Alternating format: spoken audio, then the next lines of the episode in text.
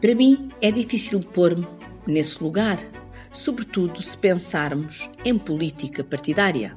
Mas, na minha perspectiva, é aquilo que eu faço uh, diariamente na minha prática.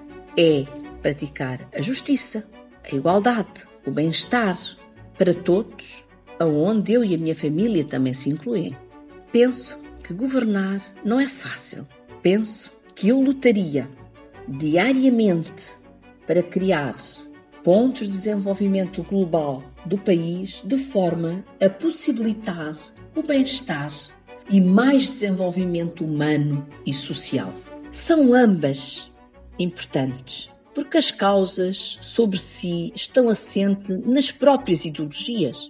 Há formas diferentes de ver a sociedade. O problema é quando a ideologia deixa de ser ideologia e passa a fanatismo. Quando digo ambas, é no sentido da complementaridade e não na superioridade uma sobre a outra. Defenda a causa que esteja sempre ao serviço das pessoas.